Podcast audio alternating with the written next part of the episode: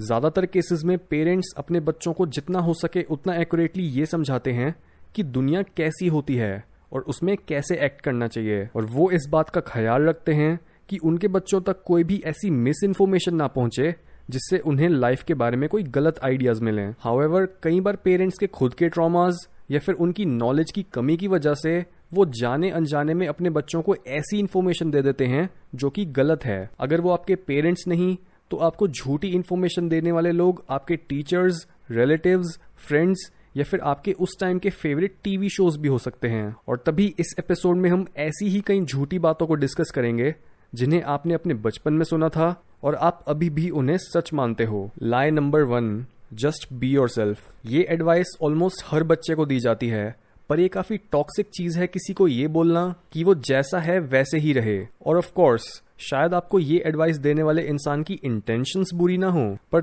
तब भी आपको एक बार ढंग से ये सोचना चाहिए कि क्या आप अपने प्रेजेंट वर्जन से सेटिस्फाइड हो, क्या आप अपनी सारी पोटेंशियल ऑलरेडी यूज़ कर चुके हो, और कभी अपने आप को दोबारा ट्रांसफॉर्म नहीं करोगे? कई लोग सोचते हैं कि अगर आप अपने आप को बदल रहे हो तो आप ऑथेंटिक नहीं हो, पर उस इंसान का क्या जो इस समय एक झूठी लाइफ जी रहा है, और अपने ट्रू सेल्फ से बहुत दूर है? या फिर एक ऐसा इंसान जो हमेशा अपने कामों को टालता रहता है अनहेल्दी खाना खाता है, हमेशा गुस्सा करता रहता है और टॉक्सिक लोगों के साथ रहना प्रेफर करता है। क्या उसे भी यही मानना चाहिए कि वो जैसा है वैसा ही ठीक है? ये एग्जाम्पल्स आपको ये सोचने के लिए मजबूर करते हैं कि 99% केसेस में किसी को ये बोलना जस्ट बी योर सेल्फ कितना टॉक्सिक हो सकता है। इसलिए अपने आप को और दूसरों को जस्ट बी योर सेल्फ बोलने के बजाय ये बोलो keep seeking yourself line number two आपकी लाइफ में क्या होगा, ये सब पहले से लिखा हुआ है। डेप्थ साइकोलॉजी और इवन स्पिरिचुअलिटी के कई कॉन्सेप्ट्स में हमारी किस्मत को हमारे अनकॉन्शियस माइंड से जोड़ा जाता है कि हमारी कोई गॉड गिवन डेस्टिनी नहीं होती,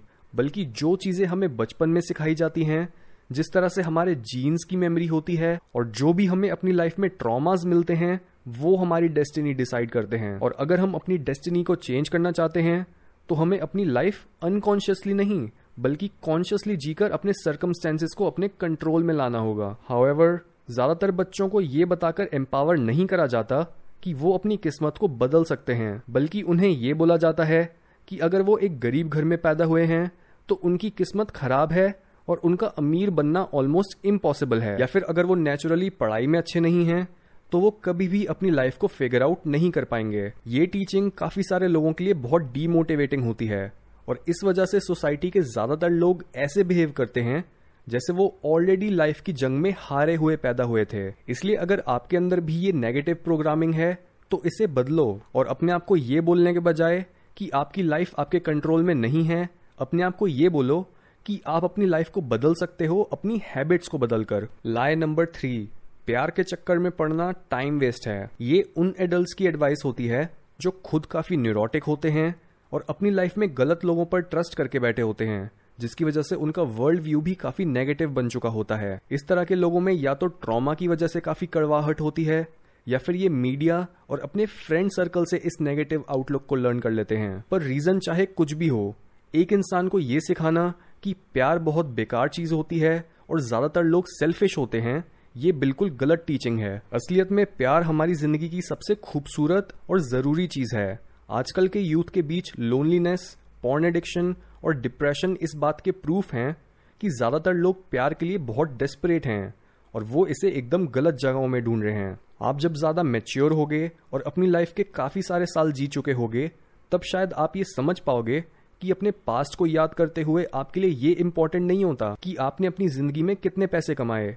कितने लोगों को कैजुअली डेट करा या फिर आपने अकेले रहकर कितना सोशल मीडिया यूज़ करा। जो चीज़ आपके मुँह पर स्माइल लाएगी, वो है आपके रिलेशनशिप्स इसलिए अगर आपको भी प्यार से डर लगता है तो ये समझ लो कि या तो आपके अंदर की ये आवाज़ आपकी है ही नहीं, या फिर आपने अभी तक अपने आप को हील ही नहीं करा है और आप अपने पास्ट में जी रहे हो। लाइन नंबर फोर लाइफ का गोल है हमेशा खुश रहना। और अगर आप खुश नहीं हो तो मतलब आप कुछ गलत कर रहे हो। ये सच है कि अगर हम उन चीज़ों को फॉलो करें जो हमें जेन्युइन खुशी देती हैं तो हमारी लाइफ सेटिस्फेक्शन काफ़ी ज़्यादा होगी और हर सुबह हमारे पास बेड से बाहर निकलने का एक सॉलिड रीजन होगा। पर कोई भी इंसान आपको ये नहीं बताता कि अपनी इस खुशी को परस्यू करने के रास्ते में बहुत सारे पॉइंट्स ऐसे भी आएँगे जहाँ आप खुश नहीं होंगे। और एक मीनिंगफुल लाइफ के लिए जितनी ज़रूरी खुशी और कंफर्ट होता है उतना ही ज़रूरी दर्द भी होता है। बिना दर्द का सामना करे आप स्ट्रांग नहीं बन सकते। और जितनी बार भी आपकी ट्रांसफॉर्मेशन का समय आएगा, उतनी बार ही आपको अपने कई पुराने